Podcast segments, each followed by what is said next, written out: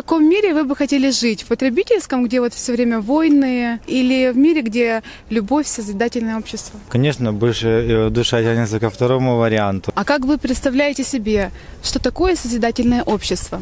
Это люди, которые более духовно развиты, больше заботятся друг о друге. То есть, если человек будет заботиться о другом человеке, созидательности в этом будет больше. Поддерживаете ли вы инициативу международного общественного движения «АЛЛАТРА» распространять вот эти знания, говорить о них? Полезная как бы общая организация, вот, которая доносит до людей. Да, поддерживаю. Что бы мы, вы могли пожелать каждому человеку на нашей земле? Во-первых, хочу пожелать, чтобы каждый человек оставался человеком, человечности людям, созидательности.